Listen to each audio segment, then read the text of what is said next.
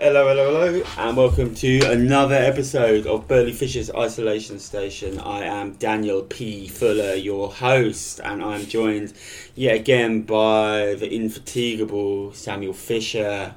Sam, how you doing? I'm, I'm good. I'm good. Yeah, just had my morning coffee, feeling slightly less fatigued. You've been a busy boy, haven't you? I have. Yeah. Um, we uh, did house clearance yesterday Yeah.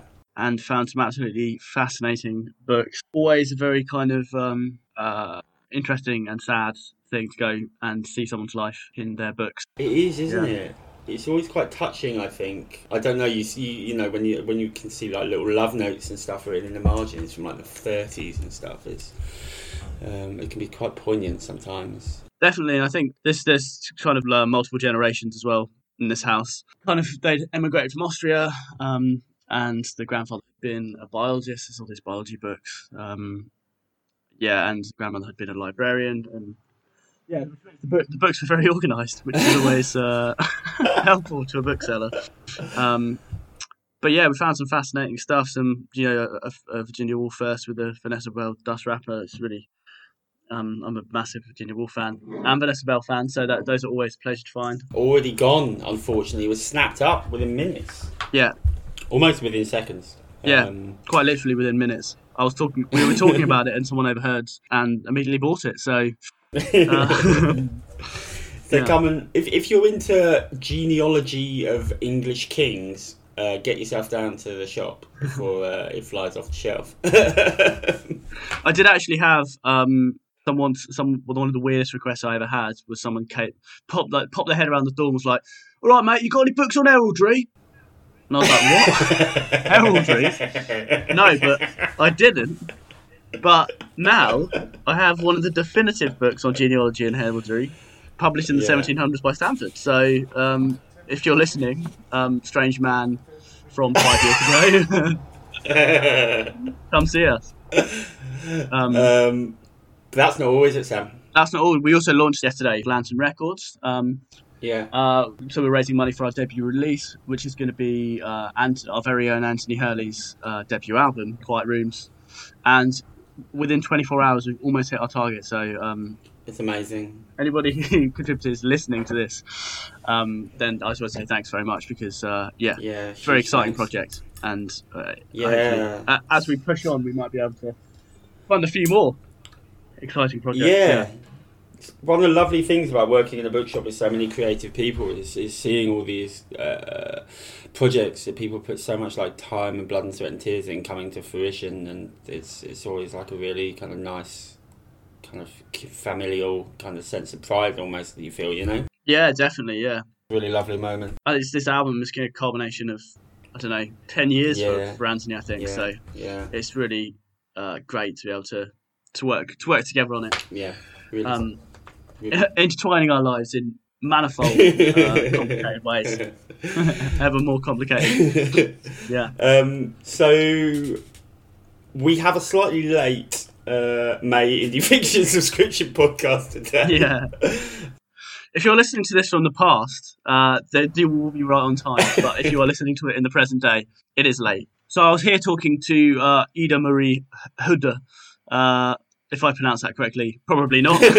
um, author author of Adorable, uh, which uh, published by Lolli Editions last month, which was our uh, indie fiction pick Yeah. for May. Um, and Adorable, it's a it's a beguiling mix of uh, fiction and critical writing, which follows a woman who um, has just given birth to her first child around the time of her father's death. Um, it's a teeming exploration of the body in birth and in death, in grief and in recovery looking inward at m- microbial time as a way of understanding generational experience, also looking outward with analyses of such varied cultural artifacts as Marguerite Duras films alongside True Detective, Mm. ways of understanding love and loss. The the bit about True Detective, which is kind of like an erotics of the binge watch, is you can highlight. I really enjoyed that part, but it's a it's a wildly inventive and varied uh, book, and it's well worth a read. So. Yeah, well, really, I- I had, I don't know, it's it's a really brilliant and really strange but so we had a great conversation because, um, yeah, I, I really enjoyed it. Awesome. Yeah. Um, well, on that note, I'll pass over to you guys. Hi, Ida. Thanks so very much for joining us on uh, Burley Fisher's Isolation Station. How are you doing today? Yeah, really well. Thank you, Sam. Thanks for inviting me. It's my pleasure. And it was a very great pleasure to read your book, Adorable, um, which uh, published by Lolli, and which is our indie subscription pick of the month. Yeah, it's a really fascinating book. Uh, but before I just start blathering on, on about it for ages, I thought I'd just uh, open the discussion by asking you, how did it come about? How, how did you come to write it? Yeah, yeah. That I mean, that's kind of like a big question, though. But um, an easy one. yeah, an easy one. Yeah, I mean, um, yeah, I was just sort of writing something about this for for Lolli's blog, and so I was thinking through how it, how I started writing it, and I think you know it has these like two major strands in it, sort of like, or it has like two sort of very different parts at least, or has four parts, but has two bigger parts where one is like more um, an I narrated part, like an essayistic um, part of the book that's called the death essay, and the other part is sort of uh, more like fragmented, uh, more lyrical um, sort of passages about like a family, uh, um, uh, yeah, a mother and a father and a child. And I think uh, what happened was like was writing these like um, short fragments about uh, very sort of essayistic fragments about death and my father's death, inspired by experiencing his death a year before. And uh, at the same time, I was sort of, you know, like dealing with having a little child that was sort of uh, sitting all over. And I started writing these sort of um, fragments about that too. Um, and it all sort of felt very like material and had a lot of parallels, a lot of sort of motives that were sort of clashing and interweaving. So I started combining yeah. these two different modes of writing um, after a while of working with them in sort of, uh, you know, like isolatedly. And then, you know, at some point it started becoming a book, but I, am not sure when and how. Um, but it kind of started sort of interweaving, and some of these ideas about materiality and uh, I suppose um, you know um, it has a bit big theme about like gut gut bacteria and the human microbiome and the yeah. sort of like touch and the materiality of, of filth and, and ugliness and dirt, dirt and decay and death. It kind of like was kind of slowly weaving together and becoming just uh, quite still quite two different texts, I think, but still sort of like having a lot of motifs in common in an interesting way. Yeah, so, definitely. I mean, that's that. Uh, that's one of the things I wanted to ask you about was the structure because I th- I think that um, that's one of the kind of as as a reading experience one of the most interesting things because um, yeah, uh, before the podcast, I was trying to think about how to describe it, and it really is kind of about birth, death, and everything, everything in between. and I think the, the, way that you, the the birth and death are so starkly um, contrasted, but also kind of separated out by the structure, really mm-hmm. allows for the kind of yeah some of the more um, theoretical and complex thinking to mm-hmm. um, kind of happen associatively. Um, mm-hmm. Yeah, and I, I wondered in terms of the third person sections, which are more about uh, the young child and the relationship of the parents um, to their mm-hmm. young child, uh, and then the, the first person section. Mm-hmm. Were, you, were you writing them in parallel, or did you did, did one come first and the another come later, or? Yeah, it's a good, good question. I was trying to think back because it's been a while since I, I wrote it. it's 21 now, and I think it was sort of written around 15, 16, finished then.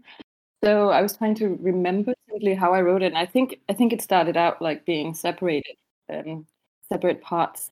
And I think I think you can tell because the first part of it is sort of very associative and kind of jumps with a sort of fast energy, um, almost like um, kind of like eager or sort of uh, urgent for for kind of grasping the life constantly, even if it's like gross and filthy and it's about sort of also has associations to something morbid or decaying. It's still sort of constantly like being driven forward. It's these like short sentences and like very associative, um, kind of also sometimes comical uh, fragments and short um, passages, like one, two, three pages, and it skips to a new space, a new scene.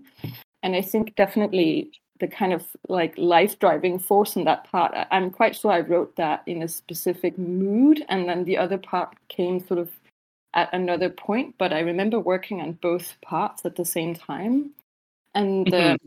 yeah, so at some point they kind of I kind of put them together, but was not quite sure if they still fit together. I think Um, yeah, I, I thought the last section was the way it was a kind of synthesis, and I loved the way that um, the first person uh, part of the the book kind of bleeds into. Uh, the, well, at least it does as a as a reading experience. I don't know whether that was deliberate when you were writing it, but because of um, Yeah. how tied up uh, the thinking about death is with birth, um, Yeah. when it Yeah. comes to yeah, I thought that was really brilliant, um, and I wondered how how whether how that come about. You mean, what, you mean the very last part, right? Where they're like in the underworld? Yeah, yeah, yeah. I think that wrote that as the last as the last part actually. Um, yeah, because I was sort of um, I think after writing the the death essay, the first person person narrated part, there was also a lot of material that kind of got drawn into the last part, like um, maybe maybe more realistic things about. Um, I mean, the la- the very last part has more, more um, kind of like realistically described sections about the child, for example, um, about her conversations and things like that. Kind of dwells more on like certain situations than the very first part does. That's very like fast paced, I think. Um, and I think there was some, mm, um, yeah, language and sort of like a, a mood that was taken from that death essay into the very last part, kind of combining everything as sort of this bigger reflection. Also a climactic thing where the characters from the first part they kind of like live in this normal living room setting and they like sort of fall down or slide down under their floorboards and kind of go into the underworld that's still like realistic but is sort of affected or or contained uh, uh, um, um, infected by by the death essay mood uh, so it kind of all comes together in that in that sequence i think um also That's a beautiful way way Yeah. of putting it. I think um yeah, going back to the first bit, um first part of the book, I wanted to talk about filth because uh, I feel like the first part of the book is absolutely teeming in a totally glorious way with um, bacteria and thinking about bacteria and what that means um, Mhm. within the context of connection. Um, and yeah, I wondered how you came upon um, kind of the microbiome and how that got into the right into the writing. Yeah, yeah, good. Um, at the time when I was uh, writing I was doing some collaborations with the um, uh, med- the Medical Museion here in Copenhagen, like which is like a medical museum. Um, and there was they were having some research, a big research project about the the human microbiome, and I was sort of starting to read more like science literature. I think I just like I was always like really fascinated with with the sort of like most like the, the smallest components of of the human body and trying to take like every aspect of like human body and consciousness like seriously and sort of not having like necessarily any hierarchies between you know like the sort of a, a psychological existential way of describing a human and then the kind of like mechanics of a human. And i think discovering the the the theory and the kind of popular theory about gut bacteria was sort of so enticing um, because it was still so organic and then so invisible and eerie and kind of abstract. Um, and it had so many like you know there was so much to say about like communities outside of one's body and inside of one's body um, that was just sort of ungraspable um, but also made made me feel as a human like totally insignificant at the same time as sort of um, you know, like kind of majestic in the, the fact that I carry all of these like bacteria in me was kind of like amazing, but also made me feel absolutely superfluous in the world. Um, Yeah. How these bacteria sort of have lived forever and will live on and like don't care about humans at all. so Yeah, um, there was something kind of exciting about that, I think. yeah, I think, and also it's, it was incredibly um, helpful to read that, given what we've just gone through over the last twelve months. That sense of perspective in terms of uh, a macro biological um, timescale, because I think often we're encouraged to think about um, geological timescales in terms of um, in terms of the environment, but that Mhm. often isn't necessarily that helpful uh, in terms of thinking through your own um, effect on Mhm. on the environment, perhaps, but perhaps Mm. looking like at the huge diversity inside your body. Yeah, a exactly. better way of grasping it. Yeah, it's a better way Yeah. of grasping the, the, the, the, the major, the grand sweeping statements of our time about, you know, responsibility and consciousness about you know the global death. You know, it's kind of like you kind of got to zoom in sometimes and be like, what's actually going on in this body? What is this body really made up of? Mm-hmm. Yeah. Well, talking of um, geological time and uh, your relationship to the book, we were talking before the, uh, the podcast about how you wrote it in 2015, and and, and obviously yeah. now I'm reading it at a double remove because I read it in translation. Um, how do you feel uh, in relation to the, the book, and how was it? How was it reading it again uh, in English? Um, how did you find that? Yeah, that's a, that's a really good question. I mean, of course, it's just um, I think always a really like strange and alien experience to read one's own writing um, after you've written it and published it, and after there's been a bit of a distance to it. I'm passing. Even if it was in Danish, I, I would still feel distanced from it and mystified by the fact that I've written it, I think. And then reading it in a different language, even though I feel familiar with English, I still don't really. I mean, I even read some of the um, adjectives in the book and I'm like, oh, what does that mean? You know, like I forget. Cause, yeah. You know, because my English isn't that fluent. So, so I'll still be surprised when I read it and feel kind of weirdly disconnected from it.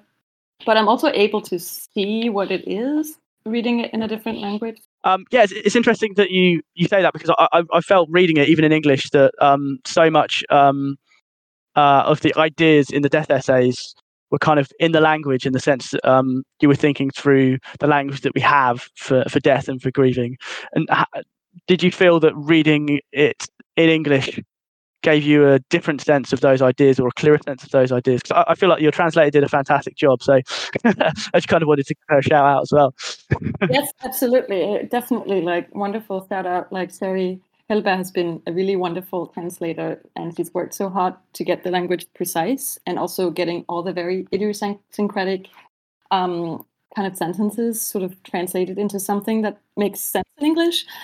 Um, but I think you're right. Like, you know, I think for me, reading it uh, in English, definitely, as I said before, another layer of distance um, to the text, and it's like one step further away from from me. So of course, I could maybe read it with a more, more cold eye and be like, oh, I see, I see what I meant back then.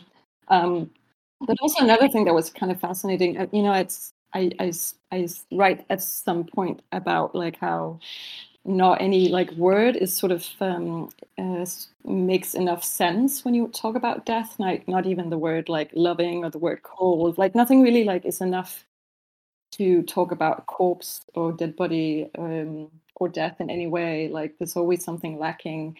And, and that's why the text is also using a lot of like for example like family puns or jokes or like a lot of sort of for me very intimate language from my own like family and childhood and world and why I wanted to fill the text with a lot of very sort of, yeah, deliberately idiosyncratic phrases or song texts or things that were very personal, intimate for me, to sort of just in another in another movement through the book get a sense of like you know um, death and what death means for me in this personal space um, or for the narrator in the text of course um, and i think seeing that in translation like jokes translated into English, they, they, they lose the sense of meaning. they are not mine anymore, but they still sort of work as puns or jokes or family, you know, um, sayings. Um, but they could belong to someone else's family too.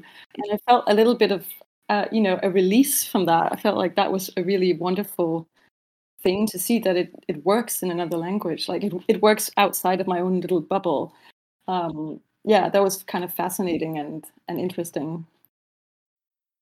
Yeah, well, that, that kind of in terms of family communication and um, connection and kind of another thing that I wanted to talk about was the telephone and how that kind of the death essays is structured around these telephone calls and the kind of technology of the telephone informs uh, communication. I wondered because I, again, it, it, stands kind of in opposition to the first part, which is very internal and intimate. Mm. Um, and I wondered how you landed on the telephone as as the kind of mode of technology that you wanted to structure the essays around and what it meant. Mm. Yeah, I mean, I've, I've always liked to work with technology in, in my writing in different ways, whether it's been like I've sort of uh, um, oil drilling technology or electricity or other things, but I've always liked that the the technological object is both sort of very physical, and the telephone really still feels like that to me.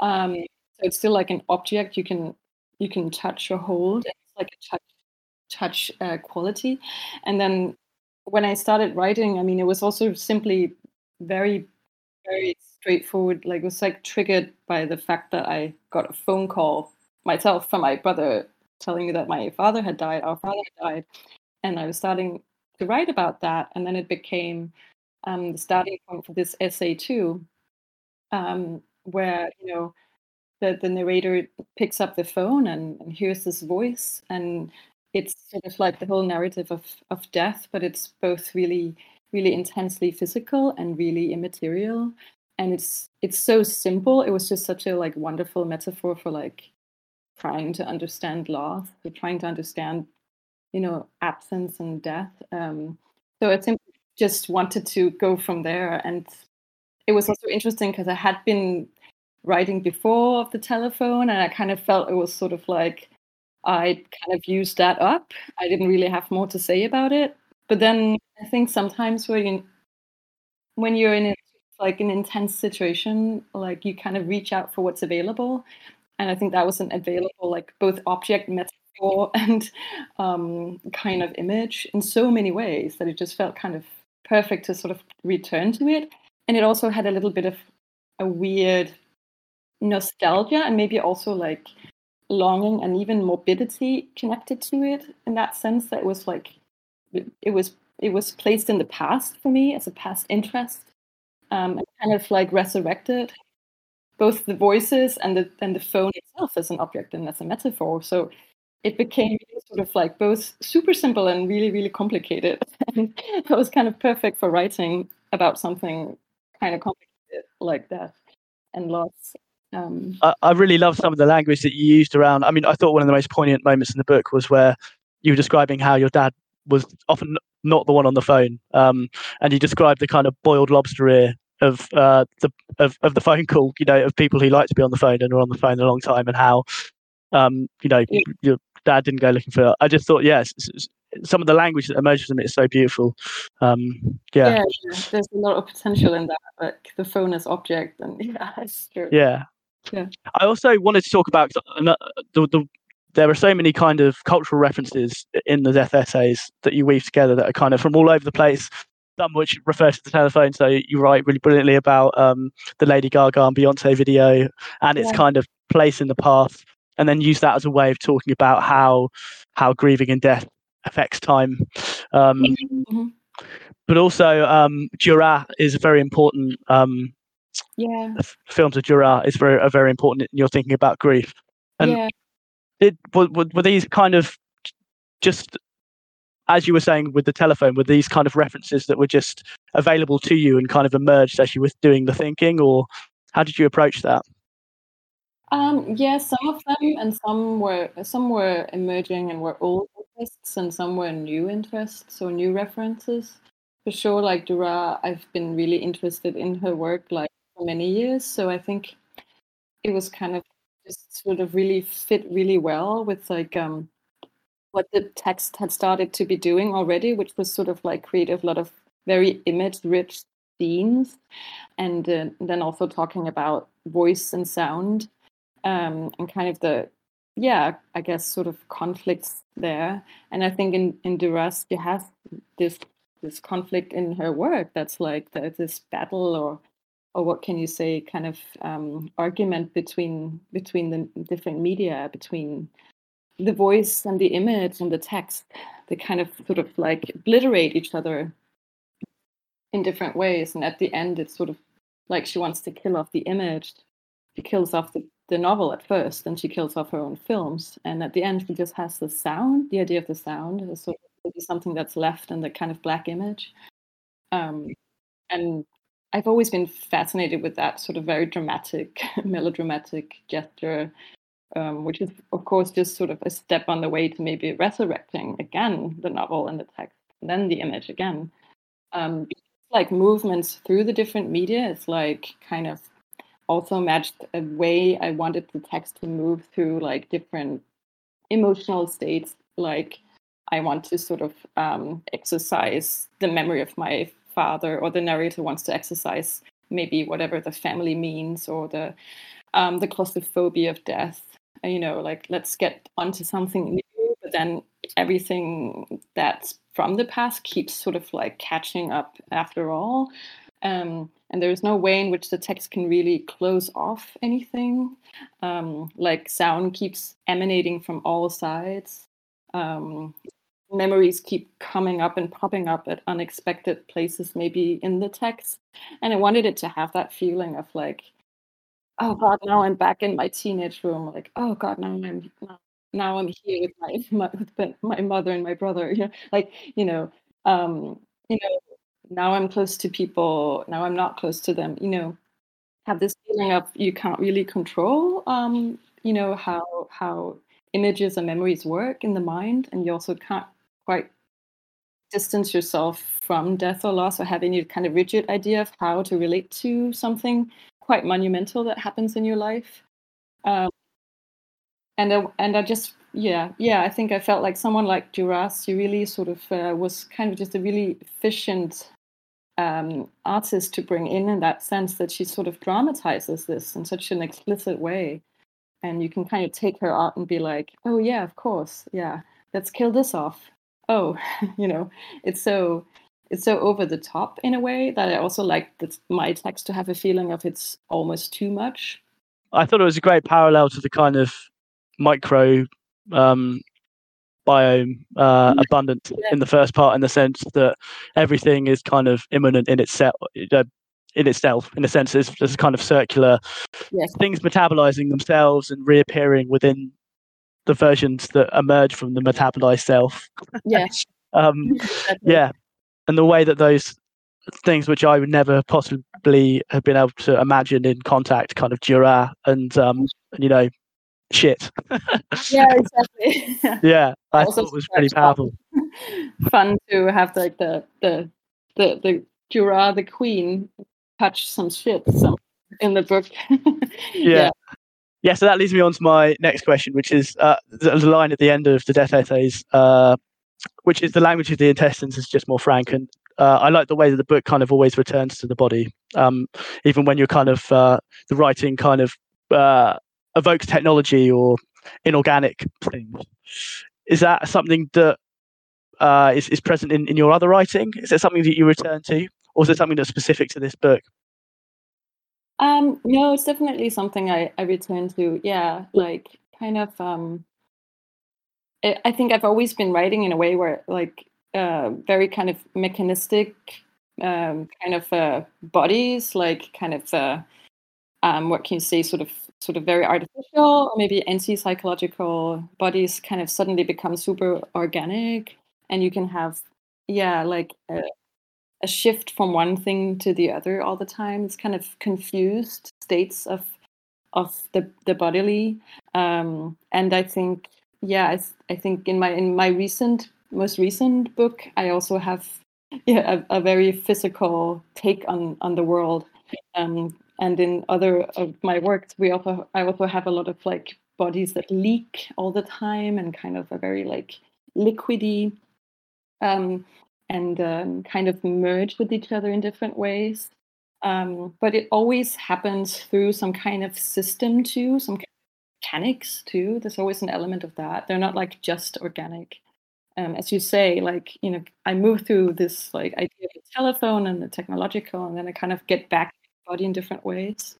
Um, so yeah, I kind of I think you know kind of moves very sort of like abstractedly away from every everything that's organic, but it kind of always ends with a very basic organic. I think um, mm-hmm. that's true. Yeah. Well, I think yeah. that's a great place to end the discussion and uh, uh on the organic. Um, and a, a, question that I, I have to ask um, as a bookseller: if there were three books that you could that you would recommend to read alongside your book, or books that were particularly important when you were when you were writing it? Which which I realise is a difficult question for me to ask, considering it's all six years old now. Um, yeah. What would those be? Oh yeah, that's a uh, that's a really good question. I mean, always read something by Duras. Maybe her her film essays, for example. I was reading that at, at the time.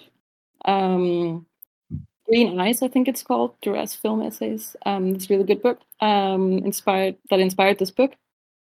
Um, what else? I mean, I was also reading um, The Argonauts, Maggie Nelson, for the for the essay, of course. Um, Mm. um, a book that might be uh, oldie that I remember looking to was uh, uh, Theresa Cha's Dictee. If you know that one, um, old. I don't. uh, which is a very also kind of conceptual fragmented uh, poetry book. I also mentioned, of course, in Adorable the uh, the Faulkner As I Lay Dying. Yeah. Um, so that's also that's been inspiring because the corpse starts babbling in that book. Um, and then I was also reading some um, some theory more. I was reading some uh, Rosi Braidotti, the posthuman, for example, because she talks a lot about uh, yeah the the necropolitical and like categories of life and death. Um, and I also quote from a couple places. Um, Well, that's brilliant. I think you know you've got a career as a bookseller. That's five recommendations off the back of one book. Uh, Oh, yeah. If you ever want to take a sidestep.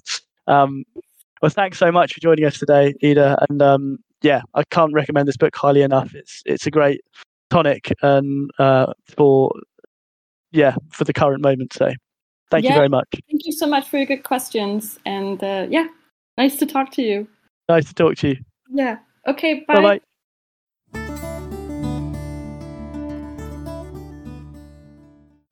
Okay, thank you so much to Ida for generously giving her time, and thank you to Sam. Sam, I feel like you're taking a lot of the weight of these interviews lately, so yeah, thanks for being a trooper. Oh, it's, it's my absolute pleasure. She's so articulate, isn't she? She's incredibly. I love how she's got that classic European self-deprecation, which is like, "Oh, I'm not fluent," and then proceeds to like Yeah, exactly. engage in high-flung literary analysis. Um, really, Yeah. really great conversation. Really brilliant. Yeah.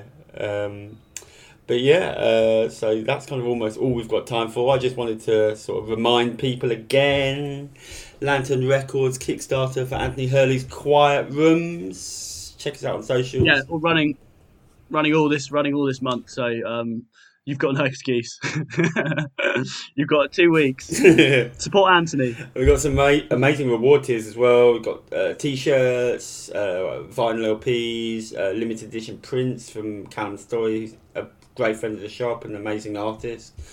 Um, so yeah, get on down to Kickstarter and give, give, give. Um, Yeah. What else? What else? Is, uh, what have you been up to, Sam? Not much apart from books. Uh, well, I don't know, just books, books, books, books. Really. Yeah. How about you? I've been walking around in the night.